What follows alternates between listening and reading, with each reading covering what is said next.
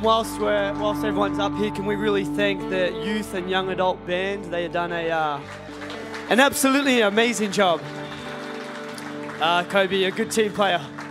Good team player. Anyhow, you guys can all be seated. I uh, I do want to encourage you from the outset of this morning. Um, it's been it's been one of those weeks. It's youth and young adult camp, and there's a natural leaning and there's a tendency to really be hungry for God at this time of year. But I, I don't think that's limited to the youth and to the young adults. And, and, and to be honest, I'm thankful for praying parents and parents who really set the example in my household. But within the church, we've got spiritual mothers and we've got spiritual fathers here. And as a community, we're really going to lean into what God's doing.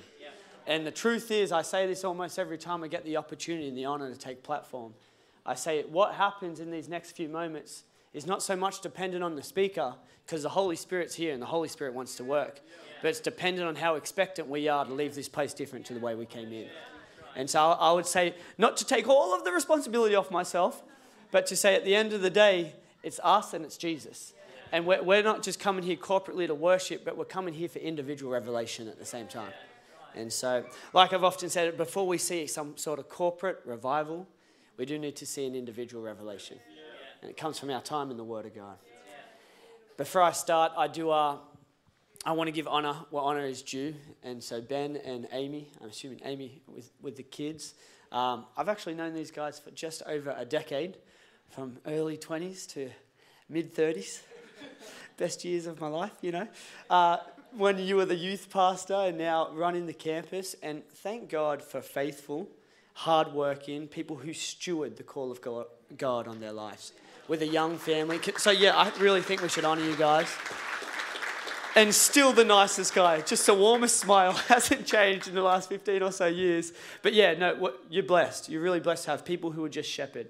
And in a world where we can distort what it is to pastor, and we can distort what it is to get beside people, people who literally just take on the call to get beside people, point people to Jesus, and shepherd people. Uh, I don't think we should ever take that for granted. So, uh, yeah, I, I better jump into it because the clock is ticking, and I have a terrible habit for going over time. So, uh, if you're with me and you have the word, of, uh, the word of God, the Bible, your sword with you, would you turn to the book of Luke? Uh, yeah, book of Luke, chapter 19, and we'll start at verses 1. Luke 19, verses 1. Before we jump in, I'll give you a quick introduction about myself. Uh, I've been, uh, I'm actually a teacher by trade. Yeah, PDHPE, because I wanted to be a professional athlete. And you know what? Those who can't do, teach. and those who can't teach, teach PDHPE. And so that was five good years of my life. I was just king of the whistle. no, no, no. So that's what I, that's by trade. I'm a teacher, PE and biology. And uh, then I just really felt, I've always felt called into the ministry, and I was doing that part time for free. And even in my next season, continue, I'm just going to, no matter what my, my role or my title is, everyone here, I think the same thing is we're disciples and we're pastors and we're called to go and make disciples. That, that doesn't mean I work for a church, that, that's just a benefit. And so I, so I came and started working at church for our youth ministry. Uh, I used to do the senior high. Um, and then they put me in junior high, and that was at first very challenging. My patience was tested. But then I just fell in love with them, and then God really does break your heart for what's in your hand. Then I started looking after our, all of our youth and then our youth and young adults. And uh, it's, been, it's been a great season, a real, a real blessing. We've seen God do some crazy things. Uh, I have a wife, um, Virginia Mears. She's, uh, let me tell you, she's not here this morning. She's uh, on holidays in Byron Bay yeah, someone had to suffer for the Lord. And so I said, don't go there, baby. It's it's gonna be much better here, you know. Um, anyhow, she's up in Byron Bay, but she, uh, God still does miracles. If you were to see her, then see me, then you would understand that, you know, miracles are still happening today. God is on the throne. Uh, and we have two wonderful children. I forgot to send a photo to the team, rookie mistake. Uh, Romeo is four, turning five. He's just started preschool. Uh, he, is, he is very cheeky. Um, I don't know what it is about my son right now, and I could tell stories for days about this young man. Um, but he, he's, the word poo just sets him off, okay? And we're like, I, I don't want to get too crude. I know it's Sunday morning church, but um, just because of the world we're living in, my wife has actually decided, and we've gone right ahead and said, Romeo, he goes, he's just, he thinks boys are the best. And we're like, no, Romeo, boys and girls are equal. And he's like, no, no, boys this, everything's a competition. And so he's at this point now where he goes up to random people and we've told him by the, by the genitals if you're a male or female. And we've taught him this from a young age. But the other day, we're in Westfield Shopping Centre and he went up to this man who would have been in his early 60s, tapped him, and said, Excuse me, sir, do you have a penis? and he looked at me, and I'm just like blushed looking down. And he goes, uh, Yeah. He goes, That means you're a boy. And so we're just trying to tone it down. We're just trying to tone it down with my son. So he's a work in progress, hasn't met the Lord yet, but that's, that's all happening. My daughter's my daughter is just she's an angel. She's a princess. Her name's Rose Elizabeth, and she uh, right now she is um, she's obedient, which is which is very helpful. Um, she loves all things dolls. Gets along with her brother until he turns on her, but uh, we're figuring all that out. Outside of that, that is that is me in a nutshell. Okay, now for the Word of God, the Book of Luke. I love the Book of Luke because you know Mark just gets to the point. He's an action guy, not really a great writer, but gets to the point. Matthew is more like the documentary. You know, he, go, he goes in random details, breaks it up. Uh, Luke is like, he's the writer. He, he understands. He, he doesn't just, he doesn't stop. He goes into detail and he unpacks things. That's why Luke and Acts is actually one book, Luke Acts. But it was two scrolls because the guy just couldn't keep it to one scroll. And then, of course, you got John, the one who Jesus loved, who said that about himself. Somewhat arrogant. Um, but John, he, he's like a lover boy, isn't he? He's like the rom com of the Gospels. And so I, I like Luke and John, they're my favorite too. But the story we find is in Luke 19, verse 1 to 10. And it says this If you haven't got your Bible, take a look on the Sky Bible. It says, uh, Zacchaeus the tax collector. Jesus entered through Jesus entered Jericho, and my Bible says he was passing through. I put an underline there. A man was there by the name of Zacchaeus. He was a chief tax collector and very wealthy. He wanted to see who Jesus was, but because he was so short, he could not see over the crowd. My Bible says he ran ahead and climbed a sycamore fig tree to see him, since Jesus was coming that way. When Jesus reached the spot, X marks the spot, he looked up and said to him, Zacchaeus, come down immediately. I must stay at your house today. So then he came down at once and welcomed him gladly. All the people saw this and began muttering, He has gone to be the guest of a sinner. But Zacchaeus stood up and said, to, and said Lord, look, Lord, here and now I give half of my possessions to the poor. And if I have cheated anybody here of anything, I will pay them back not once, not twice, not triple, but four times the amount. Jesus said to him, Today salvation has come to this house because this man too is a son of Abraham. For the Son of Man has come to seek and he has come to save the lost. I love this story. It's just, he's a, he's a shorter guy who hears Jesus is in town. And even though he has the money, he has the position, he still understands that something in his life is missing. So he comes to seek out Jesus. Matter of fact, he's desperate to seek out Jesus. And let me tell you a few things about desperation. Desperation will take you a whole lot further than education will.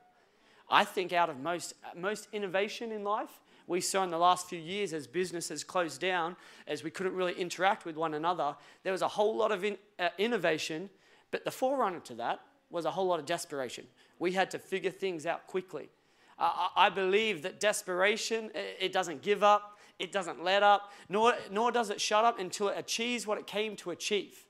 It's just something about a desperate mother praying for her son or daughter who doesn't, doesn't yet know the Lord. Like a desperate father who needs to provide for his family. Like, like people who will do anything for the person they love or someone in their world. There's something about desperation. I would go as far to say, for argument's sake, that desperation is the forerunner to a, to a miracle. Desperation is a forerunner to a miracle. As I was writing this message out, I thought to myself, when did I become so much less desperate and so much more comfortable in the presence of God?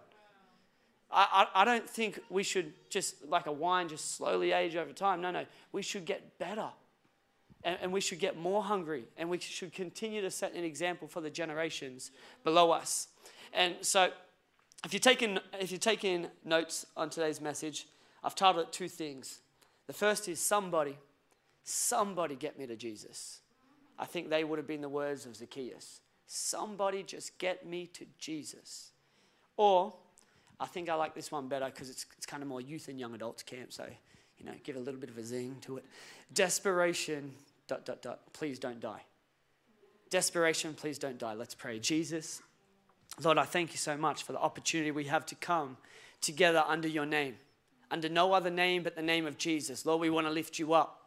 Lord, we thank you right now that you are healer. And Lord, we actually, in this moment, we pray for that nine year old. And Lord, we speak the healing power and the blood of Jesus. Lord, for the desperation right now of their parents. Lord, you see their heart, you see their tears, you see what's going on. And Lord, we pray that it is by your stripes, by the blood of Jesus that was shed on the cross, that we will see a complete recovery. Lord, that no cancerous cell will enter back into his body ever again in his lifetime. And Lord, we pray right now in this service that you will move move. Holy Spirit, have your way in the mighty name of Jesus. And everyone said together, Amen. Amen. Amen. Can I ask you a question?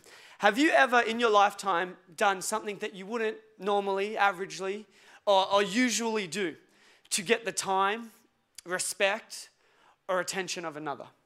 Have you done something you wouldn't usually do to get the time or attention? I've just been at youth camp, actually, three youth camps in one week, and I have seen a lot of this from the young the young boys, you know. They say under pressure, boys act without thinking. Girls, they talk without thinking, but boys, they just act. I believe it's called pump theory. When the pump exceeds the ability, and an accident is bound to happen. And a youth pastor has plenty of stories, a whole plethora, a, bo- a book of them. But there was a time I told the young adults uh, when I was getting engaged to now my wife of 10 years this year, wow. Um, However, I, I but pre that, there was a time when we she just landed. She got off of the plane. She came to youth on her first night, and straight away I I knew because I've been coming to youth for a long time. Like, there's a new face here, and so I started to get to know her. I, I mean, we started talking. and I'm like, oh, I really like I really like this young lady. Her name was Virginia, and then about uh, six months in, I'm like, I'm going to ask her out. At this point, I'm a youth leader a volunteer. By the way, thank you to all our amazing youth and young adults leaders. What you do is phenomenal and it's making the biggest impact. It really is making the biggest impact. The next gen, I'm here because of amazing camps, because of amazing parents and youth leaders who didn't give up on me.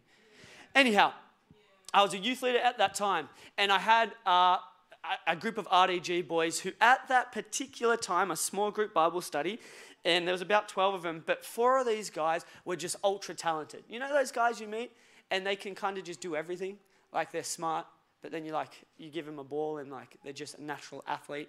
And then somehow you come to church and then you hear them sing and you're like stuff it. This this is a joke because I can't do any of that and you're like doing all of it right now. Um, so they went on this TV show X Factor and they, they were named Fourtunate, four boys singing, and Polynesian background, just the best voices on planet Earth. And so at the time, I said to these guys, I said, hey, I want to I wanna record a video talking about things I don't usually do. I don't usually sing. Back, back then, I don't even wake up early, cook breakfast, nor did I shower that often. I was pretty terrible. But this day, I walk alone. I said, we're going to we're gonna record a video. And I don't know exactly what the noise meant, but it made me feel good. I said to the fellows, I said, boys, I said, Jaquil, I'm going to ask Virginia out, but I want to do it in a creative way. Uh, I really, I really want to woo her, you know? And he's like, I don't know what this meant, but it just made me feel good. I, all the boys are like, Oing! they made this noise, and I'm like, I have no idea what's going on, but it's really pumping me up right now. And I, I was like, oh, okay, okay, I'll give it a go. I'll give it a go. So we, we get back to my house. They uh, sing the song, uh, Justin Bieber, the most Christian song there is. Um, mistletoe, shorty with you, shorty with you. But in the song, under the mistletoe, kiss me underneath the. Anyhow, this, this is church, people. Come on. Um, anyhow, at this point, I said, uh, I need you to change the lyrics to Shorty withdrew, Shorty withdrew. And so they would point to me. And then we, I filled my car up with flowers, and then we went to a lookout.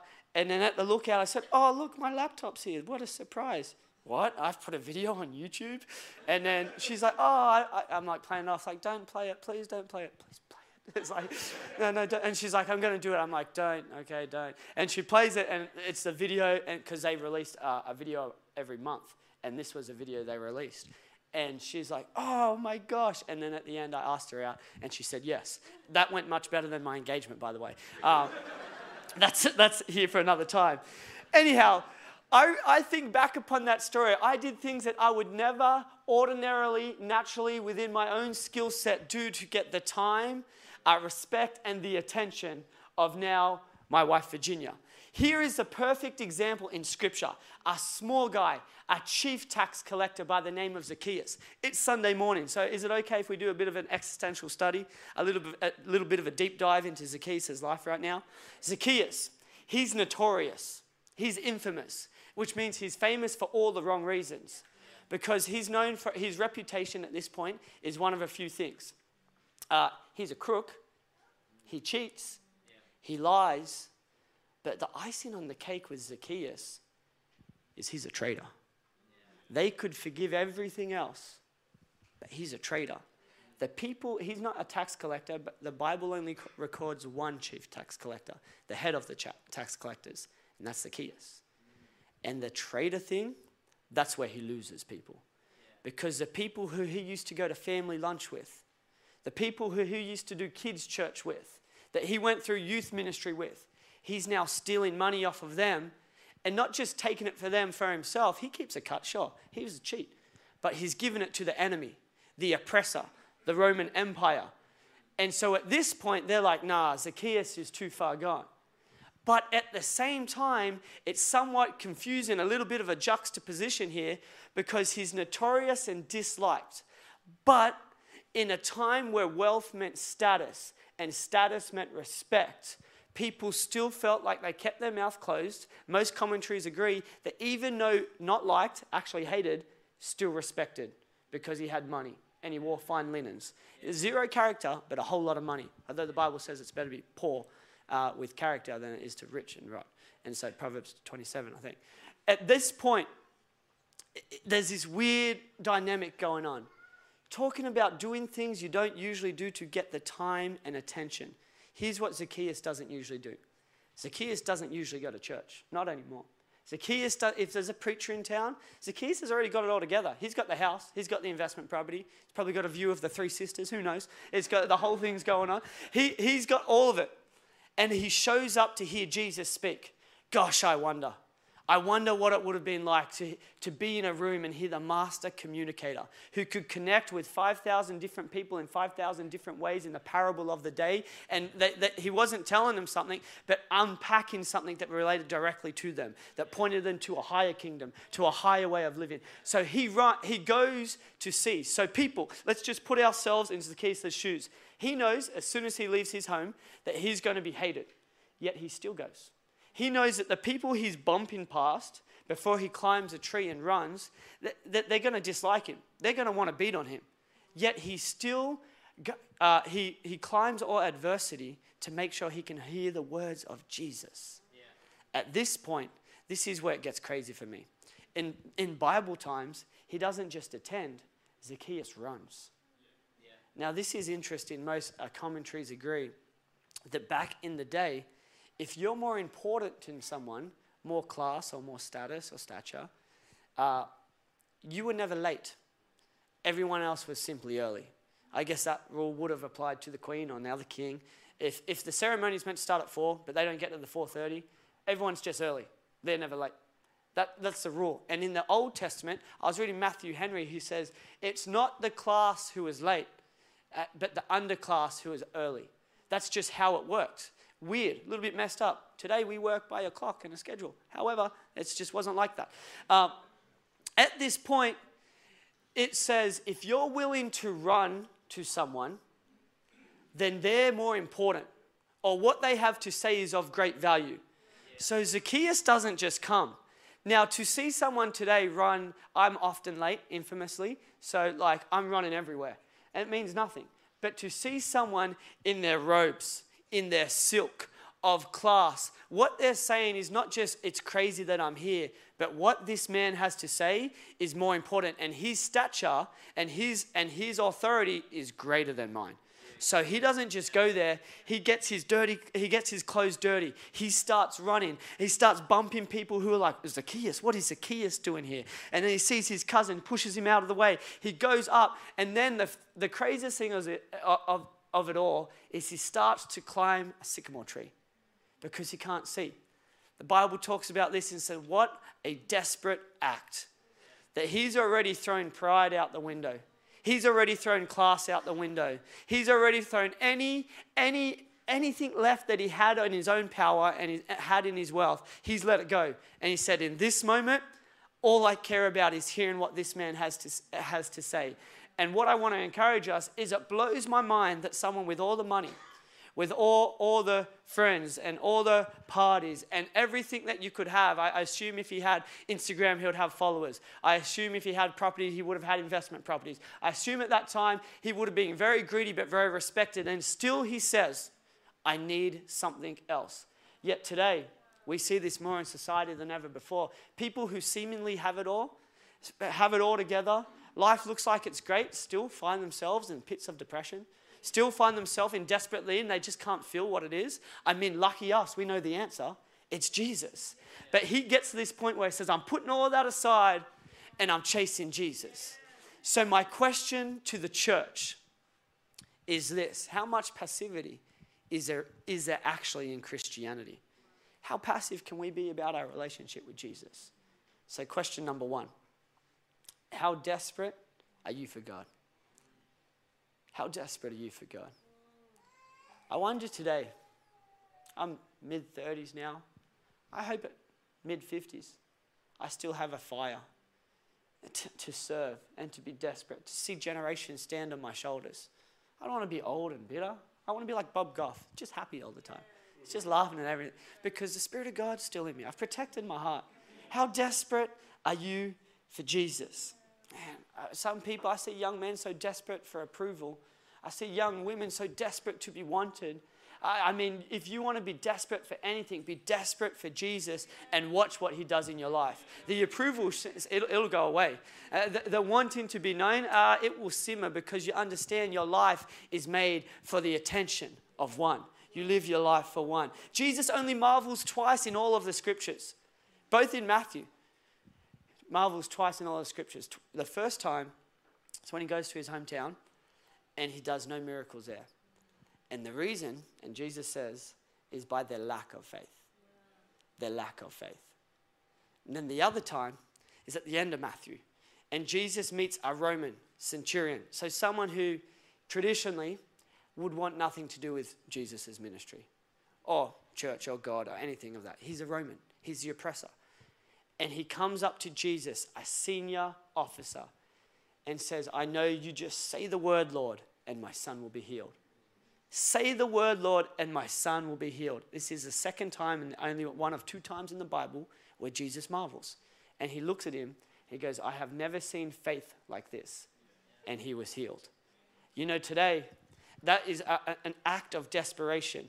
We can choose to be like, you know what, I have that desperate faith because I have friends and I have family and I have people in my world who are yet to know Jesus. I have people in my world who need restoration, who need healing, who need breakthrough, who need favor, who need the covering of God. Or we can sit back and be like, you know what, it's all good for me. Like Jesus' own people, yeah, they had a relationship with God, sure, but they just left it there. What a sad thing in life when it only becomes about us. What a sad thing. It's like, oh, yeah, me and my family are good. Don't you know that we're called to the greater mission? Don't, the co mission is go out and go, make disciples, not just of those in our circle, but of those in our world. To live at, the, at a different pace to the world, not to strive, but to understand that there is a pace of grace where we create margin to interact with people, to let God speak through us, to not always be in a rush, but to let the Holy Spirit have His way. We've got to live bigger than this. First question is How desperate are you for God?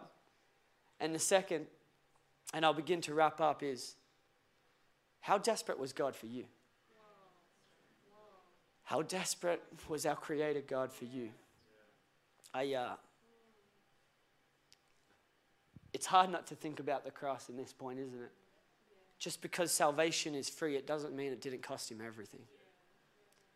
Just because salvation is free, it didn't cost him. It's not like it didn't cost him everything. Value today is what someone is willing to pay for something, isn't it? Yeah. We're seeing, uh, I'm learning, I've just sold my car. Someone's coming to pick it up tomorrow, actually. Um, I didn't realize until the other day that my car, which a few years ago I've paid like 13K for, is now worth 13K, which in my head makes zero sense because it's seven years older, has a few scratches on it, and has not been well looked after but someone is desperately wanting to pay.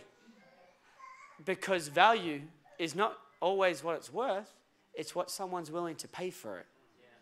Now, think about how desperate Jesus, I mean, God, our Father, is when it comes to you. You know, if there was only one person on planet Earth, he still would have sent his son? Because value is what he's willing to pay. The person who owns absolutely everything spoke the world into existence he, he, he understood there is a sin problem here. And to fix it, I haven't got to just pay, I can't just speak another planet into being. I can't just write all these people off and do it again somewhere else. No, no, no. He goes, I'm going to have to play with, pay with the precious price of the blood of Jesus. Man, how conflicting. Parents, you, I mean, you read the story of Abraham and you're like, I don't know if I could do that, God. I, I, I, don't, I would straight away, if God said, hey, you need to sacrifice your son in obedience to me, I'd be like, nah. I would, but mm, nah, God would never, he would never ask of me to do that. I would, but, and straight away we would rationalize, we would justify, and we would get to any or every observation that concluded the fact that this is not God, even if we felt it was. And just because what do we care about more than anything? Our own flesh and blood.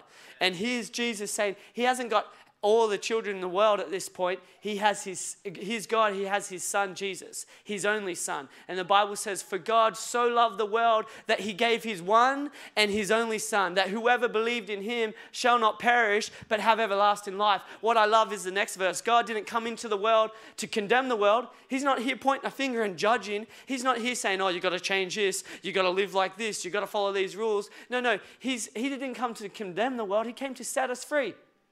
He came to set us free. He's not out there pointing at you, He's not angry at you. Matter of fact, all He wants is relationship with you.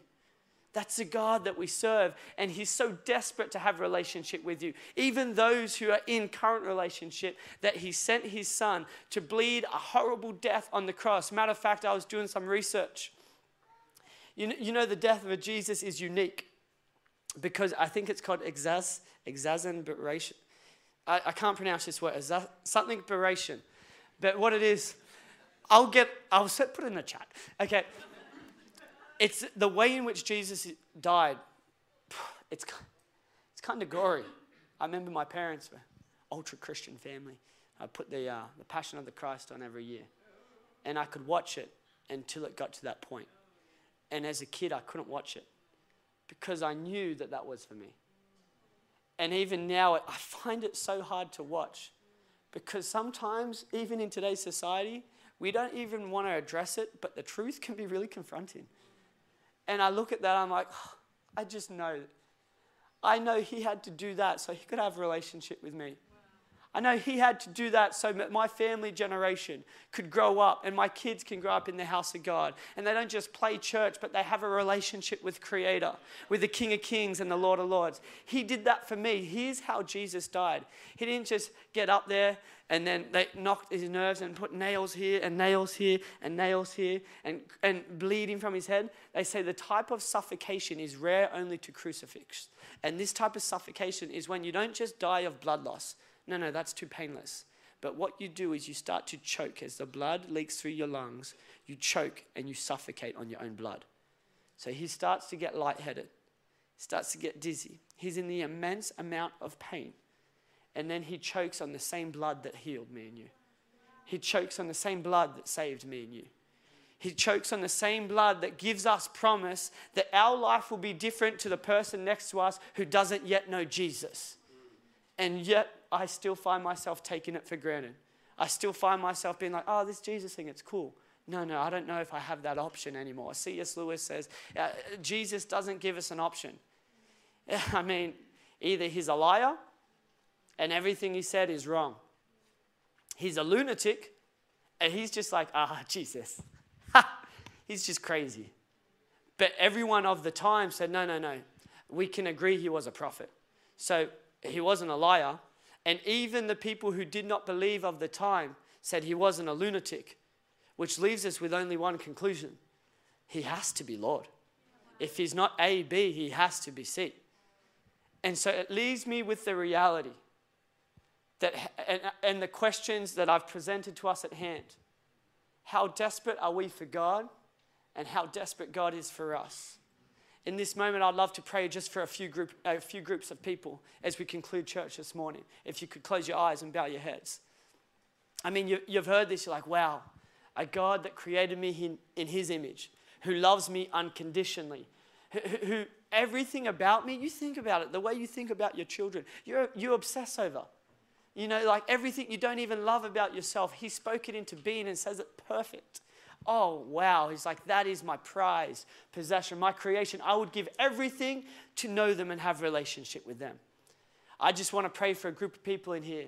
And you're saying, maybe at one point in my life I had relationship with Jesus, but I don't now. I feel like my decisions have dislocated me from walking with Jesus.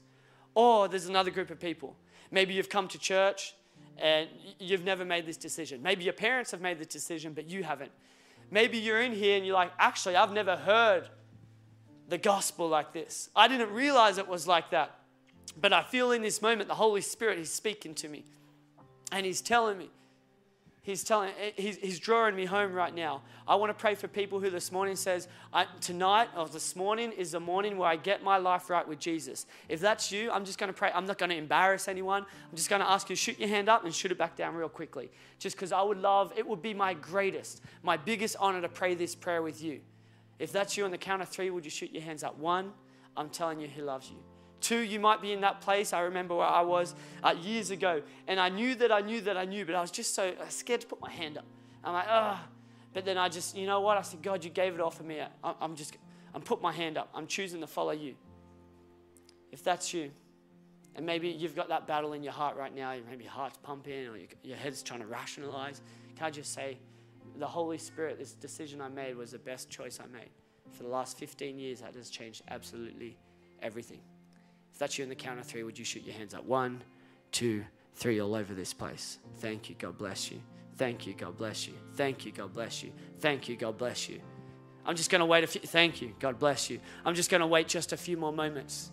And I always wait a few more moments. And here's why because I remember what it's like to be that, that young man, that young adult. And I said, No, I'm not putting my hand up unless he just waits And then I, then I did. So maybe you've already put your hand up like the plenty who already have, or you haven't yet, can I just ask you one more time? Just one more time. If that's you on the count of three, maybe you've already put it up or you haven't yet, would you do it for me just one more time so I can see and recognize? One, two, three, all over this place. Thank you, thank you, thank you, thank you, thank you, thank you, thank you. Beautiful. Oh, thank you. Church, can we give it up for everyone who's just made the biggest and greatest decision of their life? I'm telling you right now, this choice this is more important than who you marry. It's more important than where you live. This is more important than the young person than what you study and what career path you follow because they're all temporal. Yet this choice is eternal. We live with an eternal perspective right now. That what we have on life is but a it's uh, but a vapor. It's here today and it's gone tomorrow. Can, can I ask that we all pray this as a church family? If you put your hand up, pray it from your heart, but let's all support. Say, Jesus, Say, Jesus, this morning I give you my life. I give you my all. Lord, forgive me for all my mistakes, my shortcomings. I thank you that you accept me, that you love me. So I confess with my heart and I believe in my, I confess with my mouth, sorry, and I believe in my heart that I am saved. In Jesus' name. Amen. Amen. Amen. One more time, give it up for all those people. listen, I, I kind of ran out of time there, but I, I got to tell you, there, there's three things that people, I've often preached this and they've said, oh, well, I've done a little study on this with our, our family crew, and they said, well, what do we get desperate for? Well, Jesus, what, cool, but what does that look like? If you're a new Christian, if you've been a Christian uh, 100 years, and anyone in between, when Jesus in, in the Bible, um, he's always teaching about that the Word of God is living and it's alive and it's active. If you don't know where to start, just find yourself back in this at the start of a new year. I mean, to those who just put this uh, your hand up, just read the Bible every day. Watch, uh, faith comes by hearing, hearing the Word of God. That's Romans 10 17. The more you find yourself in it, it'll start to jump out. It's not just a book, it starts to read you and change you. What other book does that? It, it, it's just, it's insane. A 66 book love letter. The second thing, the second thing, um, whenever, like theologians all agree, I remember reading this and cross referencing another one, that when, when Jesus is with people, I would have loved to be in the room after the Pharisees were all judging Jesus and Zacchaeus. But Zacchaeus went over for dinner, he paid everyone back. And in that moment, all I wanted to know, I'm just naturally curious. I'm like, what dinner conversation did they have? Like, Jesus is like, Zacchaeus, honestly, what's your net worth? Like, I'm kind of interested. Uh, like, what, what did they talk about? Probably not, because Jesus is not really caught up with any of that stuff. But I just wanted to know, what are they talking about? So I start to dig, I'm trying to find out. And all people agree well, people are a lot smarter than me anyway. They all said when, when the conversation isn't recorded, what is the most powerful thing is, that, is people being in the presence of God. Often, if it's important and needed to be said, then it was recorded and put in the Gospels for reference and for writing. But this particular theologian, he goes, but when Jesus was just with people and often not reported, what was most miraculous was just being in the presence of God that relates to me because on my way to work, I can put on the CD. Oh, CD, what am I like? I can put on something on my phone because I'm a younger generation. Um, wow. But yeah, CDs still work. I still have tapes of Alan Brown, old school preacher. Anyhow, um, and get in the presence of God. Not just the word of God, get the presence of God. Get desperate for his word, get desperate for his presence. In Exodus 33, Moses said, I'm not going to go anywhere without first having your presence. Why, why go to work when you could go to work with the presence of God? A whole different authority. Why go school when you could go school and university with the presence of God? A whole different attitude, a whole different perspective. And the last thing is this we got to get desperate for the Spirit of God. I mean, it's great. I mean, pastors, Christians, people, we don't do the saving. We just live a life in obedience to Him. That's why we call Him Lord. I mean, best friend is great. Savior is also very true, but Lord means we live in obedience to Him. We don't do the saving, we don't bring the convincing argument. We just live in obedience to Jesus. And it's the Spirit that brings revival, it's the Spirit that convicts, it's the Spirit that does all the hard work. We just got to live a life for Jesus. So let's take all of that responsibility that we've been putting on our shoulders. Oh, we got to convince this person of this. Oh, we got to live like this. No, no, just be in obedience to God. And yet, every day, like me, you will stuff up. But we come back to God because you know He loves you. And you just got to say, God, I'm desperate for your spirit because I need your word, I need your presence, and I need your spirit. Is that okay, church? Beautiful. Well, I'm going to throw back right now to the band. Okay. I appreciate you guys so much. Mikey and the team. Colby, over to you.